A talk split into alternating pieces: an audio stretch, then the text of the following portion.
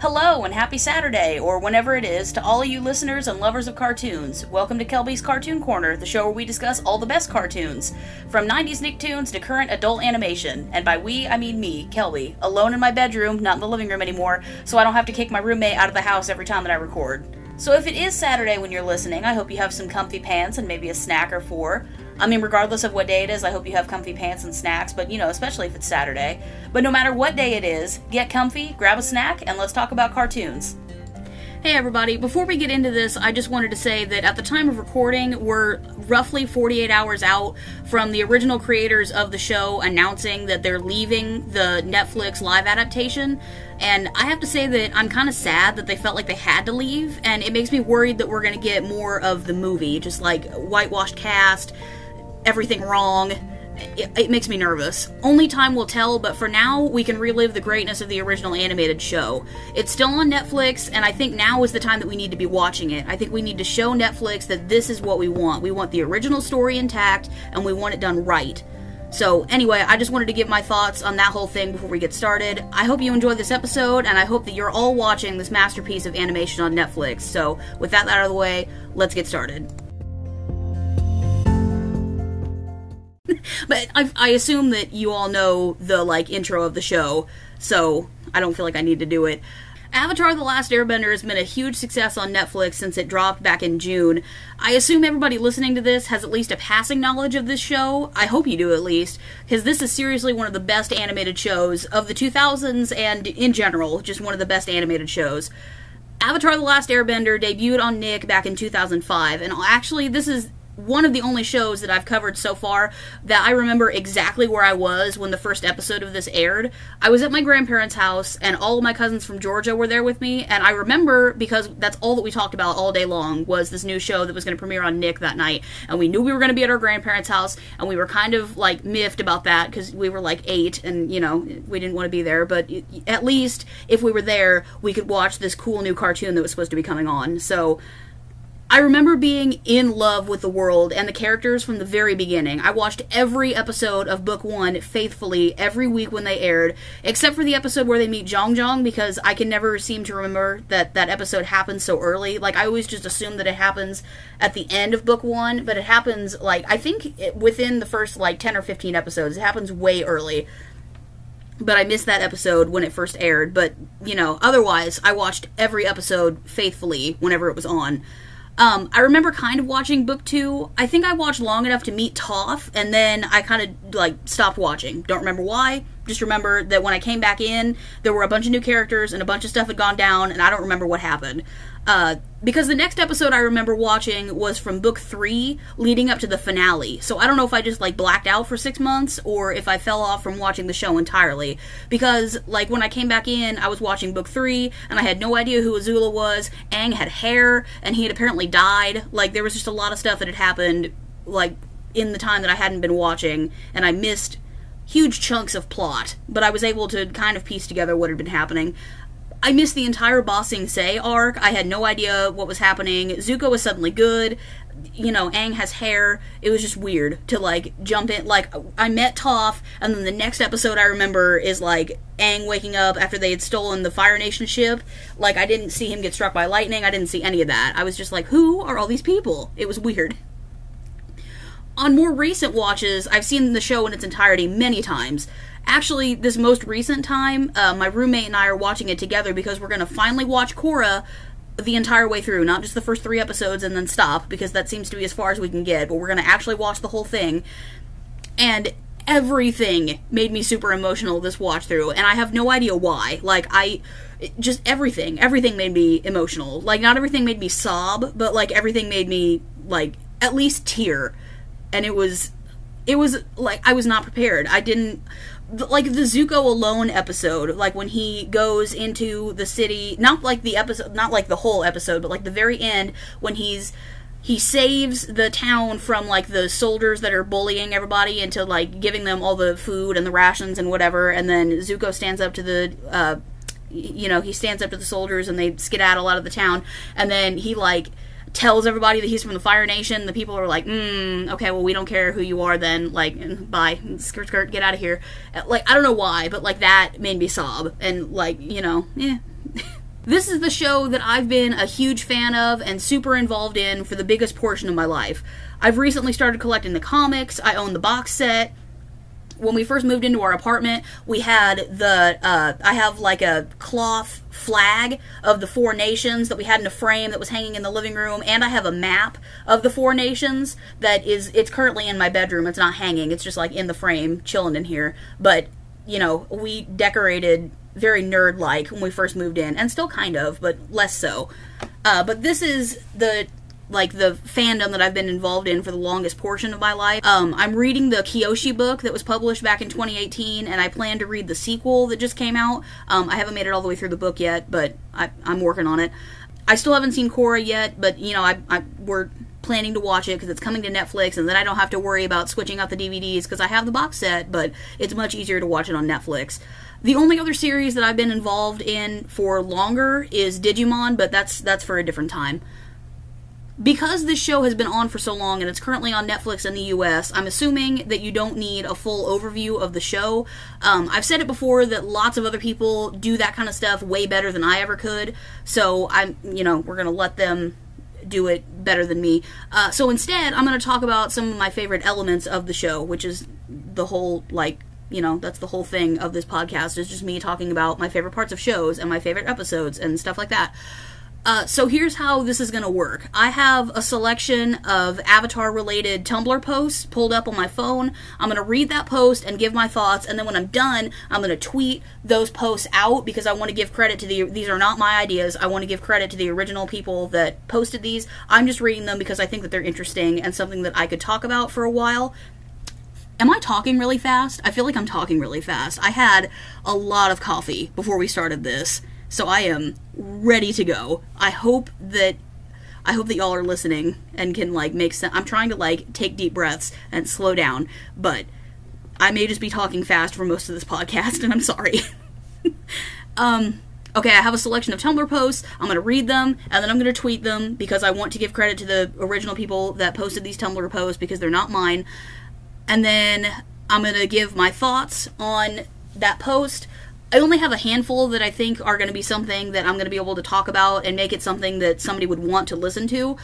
I'll toss in some of my favorite Iroh isms, uh, quotes by Iroh, tidbits of wisdom, stuff like that, and then we'll finish with some brief thoughts about the finale. In my head, this episode is going to be roughly 45 minutes, so we'll see how we do with that. I don't have any Tumblr posts or anything from really early on, so I'll start with one of the things that I really love about this show. Really early, when Aang takes Katara and Sokka to the Southern Air Temple and he finds that all the monks have been slain, he triggers the Avatar state, and Katara is able to calm him down by talking to him. And one of the things that she says is, uh, Sokka and I, we're your family now. And I love that uh, that isn't something that is exclusive to this show. It's just an element that I really love about it. They established that really early on, and it's a theme through the rest of the show this is a little bit off topic, but one of the non uh, animated, non cartoon shows that I watch is Supernatural, and there's an episode where Bobby says, Family doesn't end in blood. And that's seriously one of my favorite quotes of any TV show ever, because I think it's, it's so true. We don't choose the family that we're born into, but we can build our own family, and it can be whatever we want it to be at this point, all of my friends are family, and we have family that isn't blood, but they may as well be. Uh, family is whatever and whoever you choose, and I love that they made that an element of this show. It's just, it makes the show is so great, and this is one of the reasons. So, one of the first, the first Tumblr posts that I'm going to talk about uh, takes place during book two. So, we, we jumped from like the first four or five episodes all the way into book two. Like we've already met Toph. We're in the desert. We're in the library, and the Tumblr post is a picture of Wan Shi Tong, he who knows 10,000 things. That's what I was trying to say. He's the knowledge spirit, and he has this library that's in the middle of the desert. They go to find it. Again, I'm assuming you've seen the show, you know what's going on. Um, but they, this is after he finds them looking for information on the Fire Nation. Sokka is looking to see if they can figure out uh, a way that they can get the upper hand during the war. Uh, and the quote is You think you're the first person to believe that their war was justified? Countless others have come here before you seeking weapons or weaknesses or battle strategies. And then the poster of poster the like person who posted this thought originally is needlessly defiant with T and bless, I think that's a really clever name. Uh, says this is one of the truly brilliant things about this show. While most kids shows have a good versus evil conflict, Avatar has a war, a real war between people with all the moral grayness and points of view made clear. The Fire Nation isn't evil, it's a repressed country under strict control of its ruler, and we're shown how history is altered and propaganda is taught as fact so that the people grow up molded to hate all the other nations then we get lines like this, which make us stop and think wait, is what the other nations are doing really right? Because Ba Sing Se was supposed to be a haven, but it turned out to be repressive and full of lies. In this case, we know that Aang is justified and we trust him to do what's right because he has such high moral standards, and then we go into the finale and all that is challenged again. So, okay, here's that was the full Tumblr post. I'll tweet that out so that y'all can see it. Uh, and then we'll come back in to this may be a little bit rough because I'm have to I'm like clicking all over the place and like trying to find these posts. So I apologize. This might be this episode might be a little bit rough, but I have in my head what I want it to be, and this is the way that I want it to be structured. So just bear with me for a little bit. Yeah, yeah, you think you're the first person to believe that their war was justified. We don't encounter too many actual spirits through the series, but Wan Shi Tong is my favorite. First, I love that name, first of all, and it means he who knows 10,000 things, and I think that's really clever. I like that a lot. Um, I love this quote, but it also kind of makes me think when did Aang really start to think about his strategy against Ozai? I wonder if in the back of his head he knew that he would probably have to kill him, or if he was trying to figure out a way to defeat him without killing him from the very beginning. I don't know when that started to be like a conflict for Aang. Another thing that I love about this is the fact that from the beginning, Aang is fighting for the fact that not all firebenders are bad. The nation as a whole has been led astray by Sozin and then his family after him, but most of them are just following orders, or they really believe that what they're doing is the right thing. And we see this through Zuko's eyes in the episode Zuko Alone, where he goes to the village being bullied by the soldiers. I've talked about this already. Uh, he stays and he helps a family, you know, he repairs their roof, he teaches their son about swords. Maybe not something that you want your son to be learning, because this kid seems like he's maybe seven or eight. Probably not something that you want your kid to be learning, but it's it's showing growth on Zuko's part that he's taking the time to teach somebody about something. It's more supposed to be focused about Zuko, but I still I like that aspect of it and then he eventually saves the town from the guys who are terrorizing everybody. But then as soon as he says, you know, they ask him who he is, and he says, I'm Zuko of the Fire Nation, you know, I'm the prince, whatever. And then, like, the entire town just turns their back on him. And it's like, they don't even care that he just did all these great things. Like, he did all these good things, and they don't care about that at all. All they care about is the fact that he's Fire Nation. And then we see it again in the episode where Zuko finally stands up to Ozai, and he says that he's going to be joining the Avatar, like to take him down and whatever. And he says, We were told that the war was our way of sharing our greatness with the world, but the world doesn't love us, they hate us. And he, he can speak from experience on that because he's experienced that level of hatred like they didn't care at all that's okay that's the thing that made me cry is like they don't care. Like they didn't care that he did all these good things. As soon as he said he was Fire Nation, it's like none of that stuff mattered. All they see is the nation that he's from. Like they don't care about him as a person. They don't care about all the good things that he did. They just they see Fire Nation and they immediately think bad, evil. Which you know, there's been a hundred years of conditioning to think that way. So I mean, I don't blame them. I'm just saying that that story is supposed to be told from Zuko's point of view, and it hit me this time. Aang mentions several times through the show that he had friends from all over the world, including the Fire Nation. In the episode The Blue Spirit, when Zuko saves him, uh, Zuko wakes up in the forest with Aang, who asks asks if he thinks that they could have been friends under different circumstances. When uh, in the finale, like the very beginning, when Katara finds the picture of Ozai as a baby, they all have trouble believing that he was ever anything other than this like evil, awful man. Uh, they have trouble believing that they're like underneath all that, he's a real person with real emotions, and I like that the show touches on that, and it you know it doesn't shy away from doing things like that. I think seeing this kind of moral gray area in shows is something that doesn't get brought up enough. The fact that Aang seems to be the only person worried about the moral consequences of taking someone's life, like regardless of who they are, he's the only one that seems to be worried about that and you know for for good reason because one he's the avatar and two he's the only one out of them that was raised as a monk and raised to value life and it's not like the other ones don't value life you know but like Aang takes it to the point where he's a vegetarian because he doesn't want to harm any animals.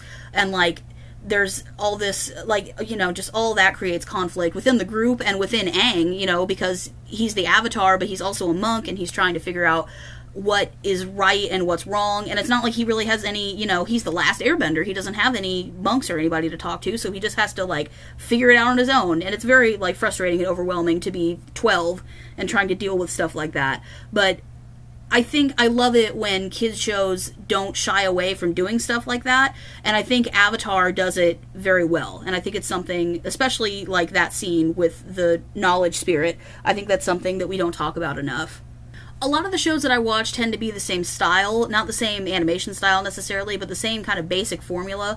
A young kid has to save the world by dealing with things outside of their control that they are in no way emotionally mature enough to be dealing with. A lot of shows that I watch, or at least a lot of my favorite shows that I get really invested in, kind of follow that same format.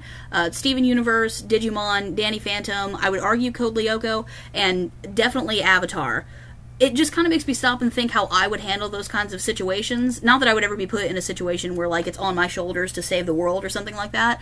Just, you know, something to think about. I think about how I would handle that situation or would have handled that situation being the same age as the characters in the show. Just to imagine being responsible for the fate of the world after finding out that you've basically been dead for a hundred years. Everyone that you've ever known and loved is dead, and it's basically all your fault because you were a child who was not ready for the burden of like all this responsibility to be given to you. I can't imagine having to make the choices that the characters in this show had to make at such a young age. I couldn't make choices like that now at 25. I can't imagine being 12 or 13. Like I ha- I was in no way ready to make those kind of decisions being as young as the kids in the show were and again, I'll I'll tweet this out when I get done. Uh, this is a caption under a photo of Aang, and he's got hair, so it's got to be sometime like he's got to be in the Earth Kingdom or something. I don't remember when this takes place. I can never remember when this happens, but anyway, a fun reminder that Aang was a terrifyingly powerful avatar. Most avatars are informed of their newfound destinies at the age of 16 to begin their training, but because of the approaching war, Aang was told of his status at the age of 12. He'd already mastered airbending, and in the span of a year, which asterisk, I would I would argue less than a year. Like literally, I think when they found him in the iceberg, it was like late winter, maybe early spring, and by the time I mean they had until the summer solstice when the comet was coming to uh, to defeat Sozin. So like less than a year, like months. We're talking maybe six months. This kid who is twelve who, I mean, technically by the law of the land, shouldn't even have been told that he was the Avatar yet, has already mastered the other three elements, the Avatar state, and energy bending. So I'm just I'm putting that out there. Less than a year, asterisk, back in. He also learned lightning redirection and seismic sense, a technique that no other avatar had ever encountered, in the span of a year. And again, asterisk, less than a year, probably more like six months. This child was a terrifying force of nature, and yet he preferred to make people laugh. So, just, you know, a reminder about that. Aang was told that he was the Avatar at age 12, and usually the Avatar isn't made aware that they're the Avatar until they're 16. Um, they were afraid that the, there was a war coming, and they were right, there was a war coming, but mm, couldn't do anything about it because Aang ran away. Aang was not emotionally ready for this kind of news, so he ran away. Could he have prevented the war? Maybe. He was already an airbending master by the time he was 12, the youngest bender to ever do so, by the way he would have had four years maybe to master the other three elements, so maybe he could have stopped the war, but we can't make guesses about that. Like, there's literally an entire episode dedicated to Aang wrestling with the fact that he ran away and, like, disappointed the world. We don't need to be thinking about all that. But, you know, maybe he could have stopped it. We just don't know. What we do know is that in less than a year, he mastered three elements, the Avatar state, and he encountered seismic sense and learned about energy bending energy bending, I think maybe previous avatars had encountered, but I don't think any of them had used it in the way that he used it. So while he had all this immense power and he could have very easily overwhelmed and defeated Ozai by force, he didn't. He chose to simply take away his bending, which is honestly a much more hardcore thing in my opinion. Like Aang could have just taken him out and that would have been that, but instead he took away his bending and now Ozai is left to basically rot in a prison cell there's a quote from a Steven Universe Future episode that I love, and I I like to, you know I like to insert Steven Universe whenever I can, but this is actually it's very appropriate. Uh, Lapis Lazuli and Steven go to talk to some other Lapis about coming to Earth and joining Little Homeschool because they're terraforming a planet and they're not supposed to be because Steven had established peace and disbanded the Diamond Empire. This is future. Here we go they won't listen. They're like, "Oh no, it's okay." Like they're not doing it because they feel like they have to. They're doing it because they want to. And Steven's like, mm, "Well, that's kind of the whole point of like me. Like you don't have to do that. Like don't. That's that's what I'm saying. I'm telling you don't, but I'm saying it nicely." But whatever, they're not listening. So finally, uh, Lapis Lazuli gets fed up and she uh, like sucks all the water out of the planet and she turns into a giant water monster thing, very reminiscent of the water monster that Aang turned into when he went into the Avatar state when they were fighting at the North Pole. Just like good connection. Um, and she like gets ready to like put the smackdown on these lapis, but then she turns around and she looks and she sees Steven and she's like, "Oh, you know what? Mm, no, this is not this is not who I am anymore." So uh, she comes, you know, she like disbands like let's go all the water whatever she comes down and then then the other lapis are ready to listen to her because she's just shown this like immense physical strength. And she says this quote that i i mm, i appreciate. She says that wasn't strength that was weakness. Resi- restraint takes strength. Patience takes strength. I think the final battle with Ozai best embodies that real strength that Aang possesses. He was in the Avatar state, ready to take Ozai out, but he gained control and he was like, no, this is not how we're going to handle it. There's a better way to do this. And like, what a legacy to leave for your family and for the monks that came before you and all the like pre- you know all your previous lives as the avatar like what what an incredible legacy to leave Aang had every reason to be upset and to want to take revenge on Ozai and the entire Fire Nation, honestly. They slaughtered his people, they killed his friends. Zuko, until the last few episodes, was hunting them down at every turn, and Aang did get angry. He did lose control. In fact, really early on, that's the only way that he's able to trigger the Avatar state is by being really angry or really upset but he never acted out in rage except when they stole when they lost appa but again i he would have been justified in my eyes he would have been justified to be angry at any point during the series. He had every reason to be to be angry. He woke up a hundred years in the future everything he knows has changed. Like everything is different. Like he would have had every reason to be upset and angry but he he had incredible uh, patience and like control over his emotions for being for being 12 especially but you know he was a monk so that kind of comes with the territory yeah, he would have been justified being angry at any point during the series because his life has been personally affected by everything that's going on, but also because he's the Avatar and like this is you know it's his duty to keep balance and it's not. There's no balance. It's all gone. So I think he had reason to be angry, and I think the world would have still hailed him as a great Avatar if he had killed Ozai. Um, his own family and all of his friends, his own past lives were all telling him that the only way to fix this was by killing him but he knew that for himself and for his own well-being his own like morality that wasn't the legacy that he wanted to leave. And i think that show of strength is what makes Aang one of if the not if if the not hello? I think that show of strength is what makes Aang one of if not the greatest avatar of all time in the canon of you know the avatar universe. The next tumblr post i have is actually two separate tumblr posts that are kind of the same. They kind of talk about the same thing. Uh, but I'm not.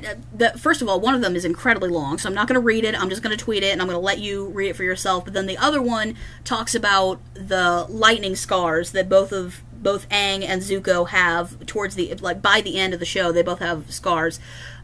Aang and Zuko serve as the yin yang of the series, which is one entire Tumblr post. That's what it talks about. Uh, and I feel like this is best represented by the lightning scars that they both have. Aang's is on his back, where Azula shot him with lightning when he was in the Avatar state, and then uh, Zuko's is on his chest because he took a lightning bolt for Katara at the very end. Both are inflicted by Azula. Aang is on his back to Aang's scar is on his back to signify him running from his past and a destiny that he didn't want, and Zuko's is on his chest to signify him running towards a destiny that's forced on him, but also a destiny that he believes is going to make him happy, and it doesn't. Uh, he spends so long chasing Aang, thinking that if he can just capture him, it's going to restore his honor, and so he can finally come home. And then it he does, and it's not what he expected at all. And he feels worse being home than he did when he was banished. So that's just. Uh, I'll tweet the the Tumblr post talking about the yin yang, and then I'll tweet the other one talking about the lightning scars because I think that's I just I just think that's neat. that's pretty much the only reason that I included this in here. I think that's neat. Alrighty, I have one more Tumblr post, but I'm going to save that until I talk about the finale because it deals very heavily with stuff from that. And I said that yeah, I was gonna, I'm going to tweet all that. I'm also going to put them on the Facebook page. So if Facebook is something that's more easily accessible for you than Twitter, uh, go like Kelbi's Cartoon Corner, also on Facebook now, because I made a Facebook page this week. We're very excited. But I will post all of these Tumblr posts to the respective uh, social media outlets as soon as this episode goes up. I'm not going to tweet them now because then, like, as I'm recording, because then you're going to see them and be like, what? What's happening? So I'm going to wait until this episode goes live. Then I will tweet the Tumblr posts so that y'all can see and I can give credit to the original people that posted them. So now we're moving on into the Iroh portion, and I again I feel like I was talking really fast through that entire thing, so I'm to try to really slow down and talk about Iroh because like Iroh would not be hopped up on a bunch of coffee trying to just like spew wisdom. so I'm gonna I'm gonna try to take some deep breaths, and we're gonna try to talk very calmly about Iroh, which is gonna be like a complete departure from like every other because I feel like every other episode I'm just talking fast and very passionately about everything that's happening in these shows. So we're going to try to talk slowly and calmly about Iroh. So here we go. I think almost everybody's favorite character in the show is Iroh. Maybe not your absolute like top tier favorite character, but I think he's up there on everybody's list.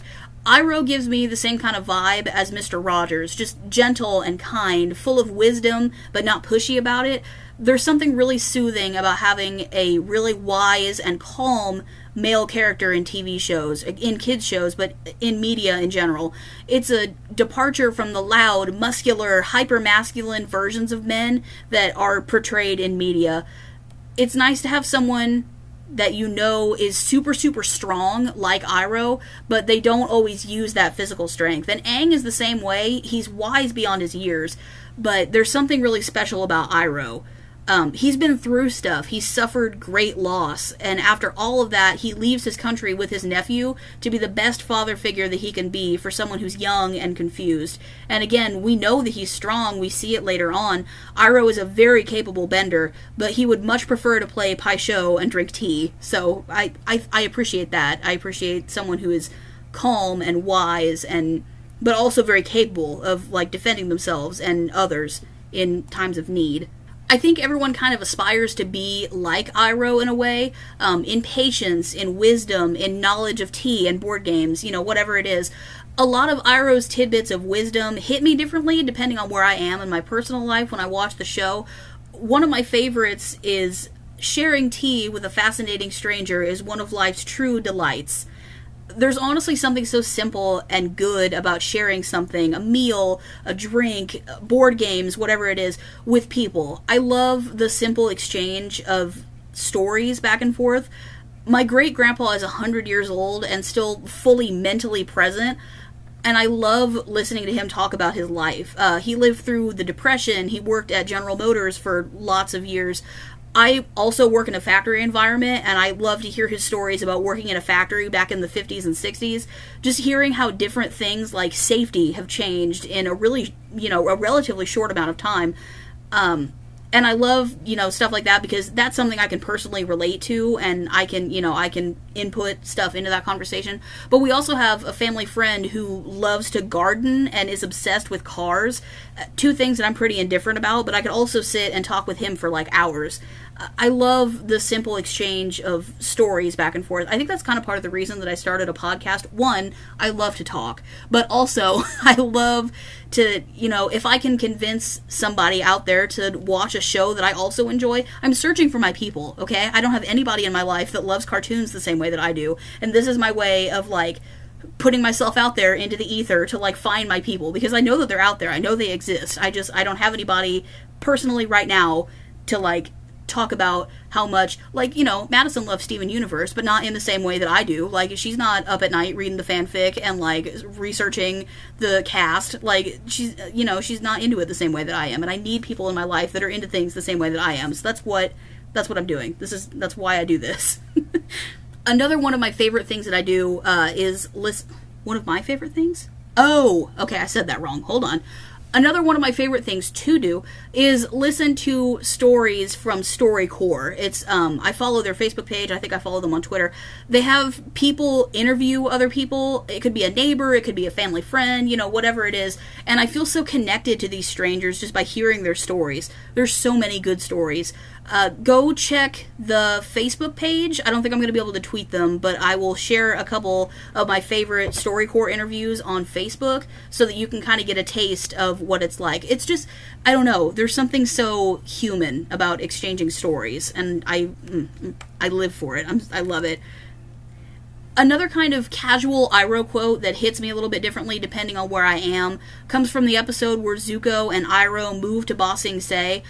Zuko says that he doesn't want to make a life in the Earth Kingdom, and Iroh says, Life happens wherever you are, whether you make it or not.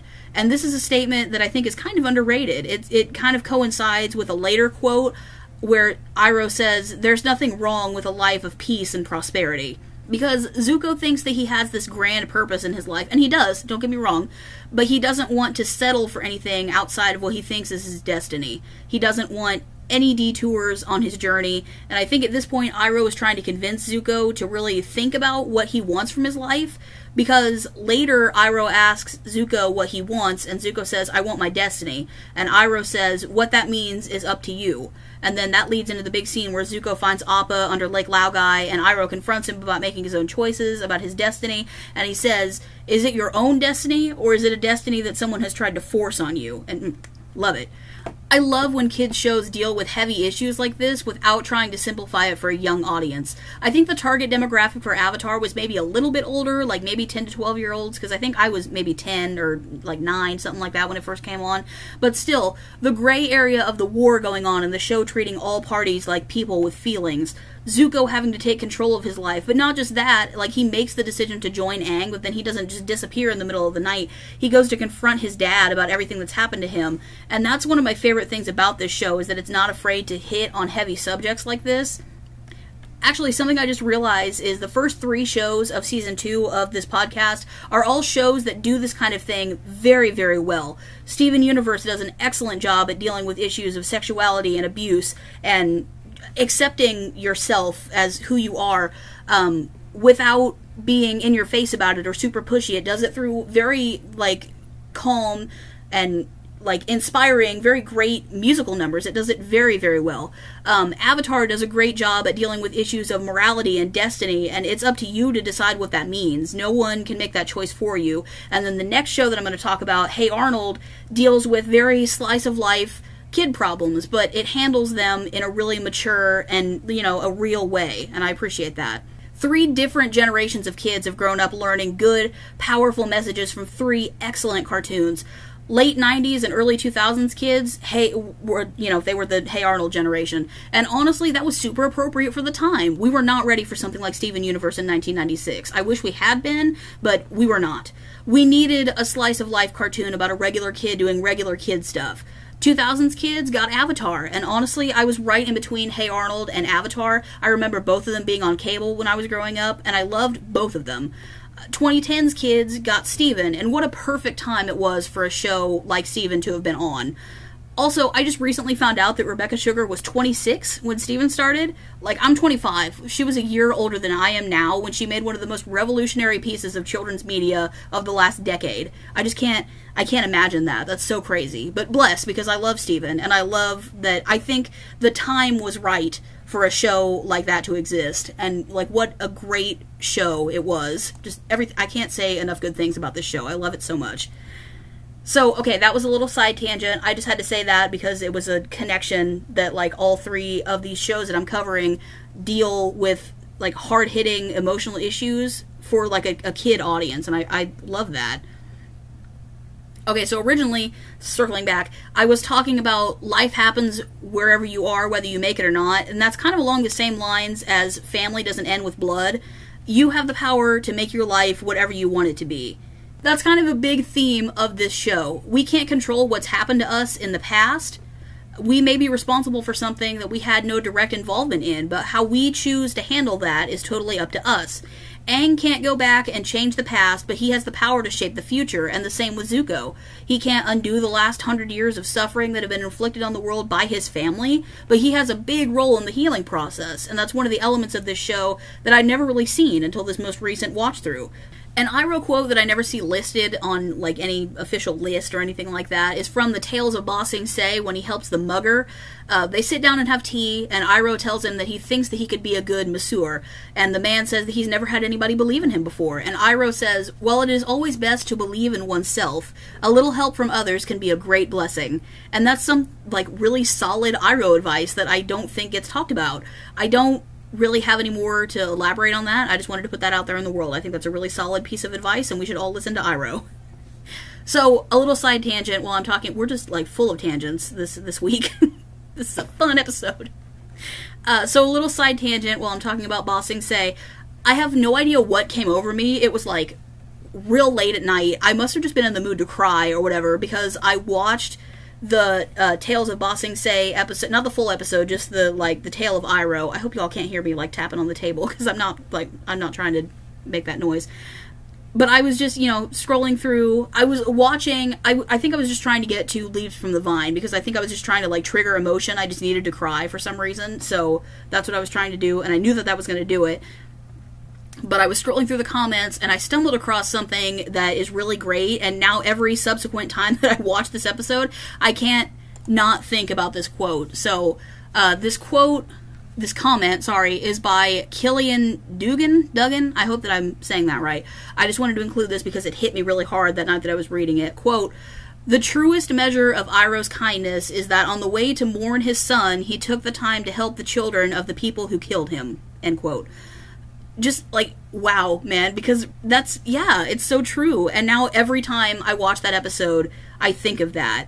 I just can't i can't not think of that now that i've read that quote. The last really great iroism that i'll share is a little bit of wisdom that he gives toph when they find each other. Um, and i love it because it's something that i personally need to work on he says there's nothing wrong with letting people who love you help you. And he's telling Toph that because she's used to everyone seeing her as this helpless little blind girl that's like incapable of doing anything for herself. But actually she can take care of herself. She's one of the most capable capable earthbenders in the series. She invented a new bending technique like no one is doubting her physical strength um, but personally, I tend to be the kind of person where if I'm going through something, I just shut down completely.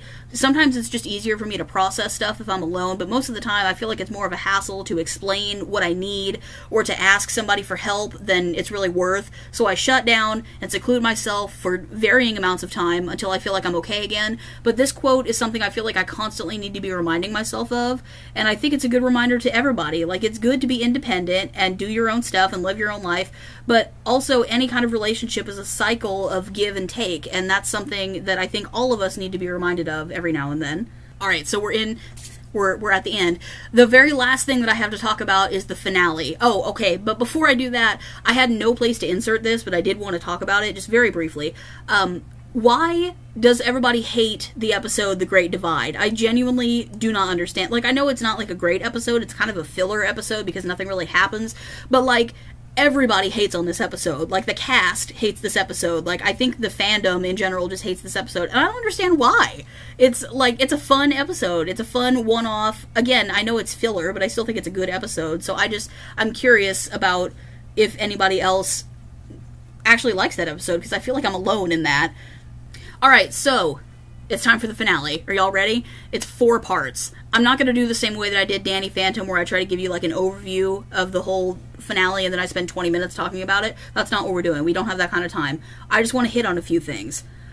Firstly, by the time the finale happens, I assume that Zuko has only been with the group for a few weeks. Like there's no there's never really a clear like delineation of like how much time has passed, so I have no idea. But I assume it's only been a few weeks, maybe a month. But I love how seamlessly he fits in with everybody. If you just jumped around and only watched a handful of episodes and somehow missed the few episodes where Zuko was trying to prove to everybody that he was good, I feel like you would never know that Zuko had ever been outside of this group once everybody goes on their little field trip with him and they all individually accept him as like being good, uh, that's it. That's the end of it. Like he's just he's part of the family now, and I love that. So the beginning of the finale is very relaxed. They're all just a bunch of friends hanging out on the beach, doing whatever. Until the end of, like, the very end of the first part, when Zuko reveals his father's plans he basically is like getting ready to set the world on fire with the comet coming, and he's going to be super powerful. And he's basically going to go torch the Earth Kingdom. So Aang goes off on his own to meditate on how to stop Ozai without killing him, and he ends up hearing the call of a lion turtle. I'm not really sure how that works. Like maybe the Avatar is more in tune with lion turtles than other people, but I really don't know. But this is the ver- the last Tumblr post that I have that I want to share because it's another thing that I just realized on this most recent watch through. However, it requires you to know a little bit more lore about the Avatar world outside of what is explained in the show.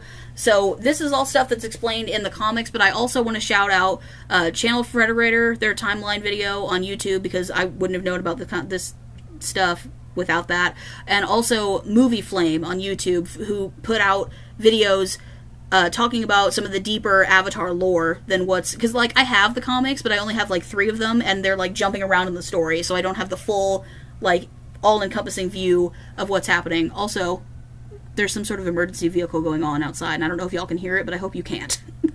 I don't know what's happening. So basically, before humans ever existed, there were always two spirits at odds with each other Raava, the spirit of light, and Vaatu, the spirit of darkness. Once every 10,000 years, the planets align in a way that amplifies spiritual energy on Earth, and this is called the harmonic convergence. During the harmonic convergence, Raava and Vaatu engage in a battle that determines the fate of the world for the next 10,000 years until the next harmonic convergence. So, like 20,000 years before Aang was born, uh, Vaatu destroyed the boundaries between the spirit world and the physical world, so now spirits are just free to roam and do whatever they want on Earth. Because the spirits were just running amok, humans uh, moved to live on the back of giant lion turtles. Each lion turtle could control an element, the four elements of the show water, earth, fire, air. Humans would leave the lion turtles to go hunt for food, and while they were gone, the lion turtle would give them the ability to temporarily temporarily bend whatever element that lion turtle possessed. So during this time, a young man named Wan was playing Robin Hood, and he got caught, and he was banished from his lion turtle society civilization for good. Um, but the lion turtle like felt bad, so he gave him the ability to keep his firebending. And Wan found a dragon and mastered firebending creating the dancing dragon technique that Aang and Zuko learned from the Sun Warriors almost 20,000 years later. That's just a fun like little tidbit. Um, one day, Wan finds two spirits fighting, and it ends up being Raava and Vaatu. And he gets in the middle of the fight, and Vaatu wins. Uh, Wan feels guilty for having cost Raava the fight, and now you know, disrupting the balance of everything. Uh, he offers to let Raava possess his body, and during the next harmonic convergence, he challenges Vaatu in the name of Raava, and Wan's spirit merges with Raava, creating the first avatar. So that's how all that happens. There's a little bit more to that story, but basically all you that's all you need to know for this to make sense. So Aang goes and finds a lion turtle and he meditates on the back of it, you know, in the like little forest thing that lives on its back, and he talks to his past lives to try to get a better understanding on how to handle Ozai. and none of them can give him an answer other than kill him, including Avatar Yang Chen, who was an an airbender and also an avatar that I personally would love to hear more about, but that's diff- that's for a different time. Aang wakes up the next day and realizes that this like island thing that he's on is moving, so he dives into the water and he learns that he's not on an island, he's on a lion turtle. He asks the lion turtle for help and the lion turtle I'm not really sure if he gives Aang the ability to energy bend or if he just like awakens a part of, you know, that like like like opening a, a new chakra or something that like gives him the ability to bend. I don't really know how that works, but like in the show, the lion turtle just like touches Aang, like his head. Oh, hello. I said touch too like hard, and it scared the cat. The the, the lion turtle just like touches him like on his head and his chest, and it gives him the ability to energy bend or whatever. The ability or the like again, I don't know how that works, but whatever. Now he's got this new power, and we're we're ready for this fight. So we don't know it yet, but that power that the lion turtle gave Aang gave him the ability to take someone's bending away. But the part that gets me and what I wanted to talk about was the fact that the the lion turtle that Aang encountered is a fire lion turtle. I'm assuming that there's more than one lion turtle capable of bending each element, but like I don't know that for sure because again I haven't read the comics. So either this is just a firebending lion turtle or it's the firebending lion turtle that gave uh, Wan his firebending. Wan, who went on to become the first Avatar. The Lion Turtles essentially passed on their duty to protect humans onto the Avatar. So this Lion Turtle has seen the destruction of humanity at the hands of the Fire Nation in the last hundred years. Um, this Lion Turtle, who wields this element, has seen it be twisted into something awful because in the you know in the episode where Aang and Zuko learn firebending from the dragons, they learn that it's not a source of it's not supposed to be like a source of rage and anger like the Fire Nation has twisted it to be, but it's actually a source of like light and life. And the lion turtles have been watching this stuff happen for hundreds or maybe thousands of years, and it finally came to an end because of this lion turtle. So I saw this Tumblr post, and I knew it meant something when I first saw it, but I couldn't really figure out what. And it was like two or three in the morning, and we had just finished watching the finale, and I suddenly remembered that Wan was a firebender. So the lion turtle that gave the ability to firebend now gives Aang the ability to take it away. And I think up until this point, no avatar had had that kind of power. Um, I think it still might be reserved for the lion turtles, but I don't really know. I'm just assuming. And I've talked about the legacy that Aang wanted to leave and how he didn't want his legacy to be that he killed Ozai. He put so much effort into finding another way. He was willing to do almost anything to not have to take his life. He stayed true to his values and his morals, and he didn't have to compromise just because he was the Avatar. And in return, I think Aang left the best legacy of any Avatar certainly better than Korra in my opinion, but you know, not that that matters because again, I've seen the timeline video, I know what happens, I just haven't seen the whole series. Just throwing that out there. So like Aang leaves this like great, wonderful legacy, and then Korra happens. So just you know, meh. I don't like where it's going. Like I know, I know where it's going. I just I don't like it. So I could go on for a while about how good the animation is through this whole show, especially the finale. But again, there are people who are much more qualified to talk about that kind of stuff than I am. But I love the way that this show is animated. I think it's beautiful. I love the fight between Aang and Ozai. I think it's done so well. There's a certain charm to animated projects like Avatar um, I don't know that it was sketched by hand, certainly not all of it if it was, but I know that they had martial artists come in and create the different styles of bending that the animators used to, uh, you know, for the different bending styles. They had different styles of martial arts, and that's, I think that's really cool. There's something really neat about having characters that are so human exist in a world that's so fantastic. I've already talked about the fact that during this watch through, everything made me super emotional. I only really cried at a few parts, but a lot of parts made me tear up. Uh, but the scene that always, always makes me cry, other than Leaves from the Vine, because that gets that gets everybody, um, is the scene where Zuko finds Iroh and tries to apologize. They find the like camp of the old people, the Order of the White Lotus, and he he starts out and he says, I'm so sorry and ashamed of what I did. And then Iroh, like, grabs him by the shoulder and pulls him in for a hug. And he says, I was never angry. I was sad because I thought you lost your way. And, like, thinking about that at different points during the series, like when Iroh is trying to convince Zuko, um, like what do you want your life to be about? And like Iroh, Iroh knows that he's capable of making the right decision. He just has to make Zuko see it. It's. Mm. But anyway, that scene where they hug always hits me super super hard. Um, the line and the hug. I'm so glad they put the hug in there because that conveys so much more than any words ever could. Sometimes scenes don't need a lot of dialogue. If you have good characters and the audience is invested in the story, something like a hug is so much more powerful than words. So I want to talk very briefly about the last few scenes of the show uh, Zuko's coronation, the tea shop, and then the most satisfying kiss in all of animation history. So we've just got a few more things that we're going to talk about. Uh, Zuko's coronation scene feels like the end of an era. It's the end of the war officially. Technically, the war was over when Aang defeated Ozai, but this scene feels like the first time that the characters in the show can really breathe a sigh of relief. Everything is over, Zuko is crowned the new Fire Lord, and all of our friends and allies are there to witness it. There's a really great moment where Aang and Zuko hug before they walk out to face the crowd, and I love that. I love hugs. Hugs are so important. The second to last scene of the show features the gang in Iroh's tea shop hanging out for what may be the last time, at least for a while. Sokka is trying to paint a picture to remember everyone how they are in this moment, and honestly, the whole thing feels really melancholy to me. Something about it feels like this is the last time that they're all going to be together like this.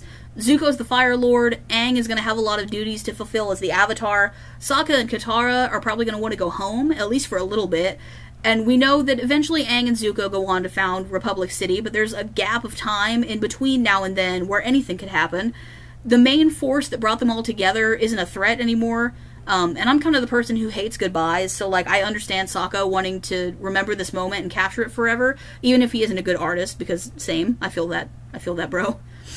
In the final scene of the final episode, Aang and Katara sneak away to have a moment alone, and when they're totally alone after everything they've been through over the last few months and everything they've sacrificed to be here. They hug.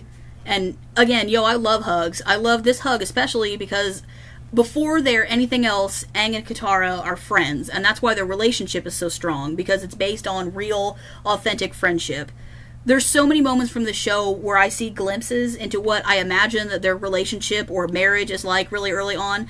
Um, there's a scene, I can't remember exactly what's happening, but Aang jumps onto Appa's back as they're flying away, and he and Katara kind of huddle together in the back of the like the saddle that's on the back of Appa, and Aang tells her that he's okay. Just like little moments like that. In the episode The Headband, where they're living in the Fire Nation and they host a dance party, Aang and Katara dance together, and Katara gets nervous, and Aang says to just focus on him. And I love how in sync they are the whole time. The whole world just like fades away, and it's just them.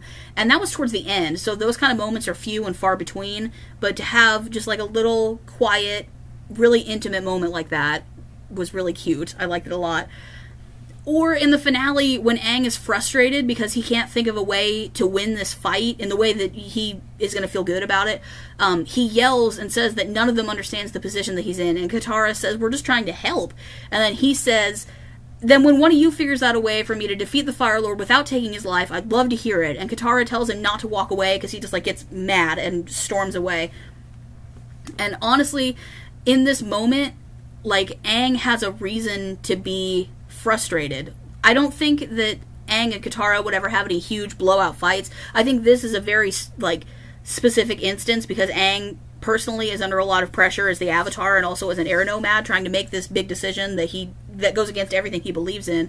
But if they did get into a big fight like that, I think that this is kind of how it would end. Aang seems way more introverted, and it feels like he would need time to figure out whatever's happening on his own. Like he, I need to go check out for a second to like process what's happening, and then he would come back and they'd be able to like discuss the like plan of action or whatever it is. He has a pretty calm demeanor for the most part, but when he gets mad, he needs to walk away. And that's what I imagine that a lot of their like early relationship would be like that, where they'd be fighting over something and Aang would be like, I just need a second. I need to walk away. I need to cool off. I imagine that's how that would be. so they hug because they're friends and like I'm okay with the hug because again I love hugs, but then then they kiss. And it's the most satisfying kiss in all of animation because like the war is over and there's still some unknowns but there isn't a threat of the comet looming over them. So now they can focus more on like a romantic relationship. Is there anything in Korra or like any of the comics that talk about how Aang proposed? Because that's something I like I hope that's something that's mentioned somewhere because I need to know if that's something that I need to know how that happens. I would love just like a little one-off story about that. And so with all of that, the war is over. Everyone has fulfilled their own destiny, their own role within this this thing that's happening, and now they can begin the rest of their lives. Zuko and Aang eventually go on to found Republic City. Toph starts a police force. Sokka becomes chief of the water, the Southern Water Tribe. Iroh gets his tea shop, and Aang and Katara get married and have three kids. And that's that's how the series ends. That's not how the series ends. The series ends with Aang and Katara kissing. All that other stuff is stuff that we find out in retrospect in Korra, like as they look back on their lives. If you somehow still haven't seen this show, I highly recommend that you give it a watch. It's seriously one of my top 10 favorite shows of all time, animated or otherwise. Great characters, great world, amazing music, awesome themes of morality and responsibility throughout the whole thing. 10 out of 10, amazing show. If you're in the US, it's on Netflix right now. Please go watch it before the live action version comes out because I have a feeling now that it's just going to be trash. So, the animated version is so worth it. That's all I've got for this week. If you have thoughts about this show or any of the shows that I'd cover on the podcast, I'd love to hear from you. Head over to Twitter and follow at Kelbi underscore cartoons for updates about future episodes and all other forms of cartoon related chaos. We have a Facebook page now too, so be sure to go like the podcast over on Facebook. I'm also always looking for new cartoons to watch. I might not get to it right away, but like eventually I, I will watch it and maybe cover it on the podcast. So I'd love to hear any recommendations for any cartoons. I hope you plan to watch the show that I covered this week. Thanks for listening and happy Saturday or whatever day it is whenever you're listening. Happy whatever and happy binging.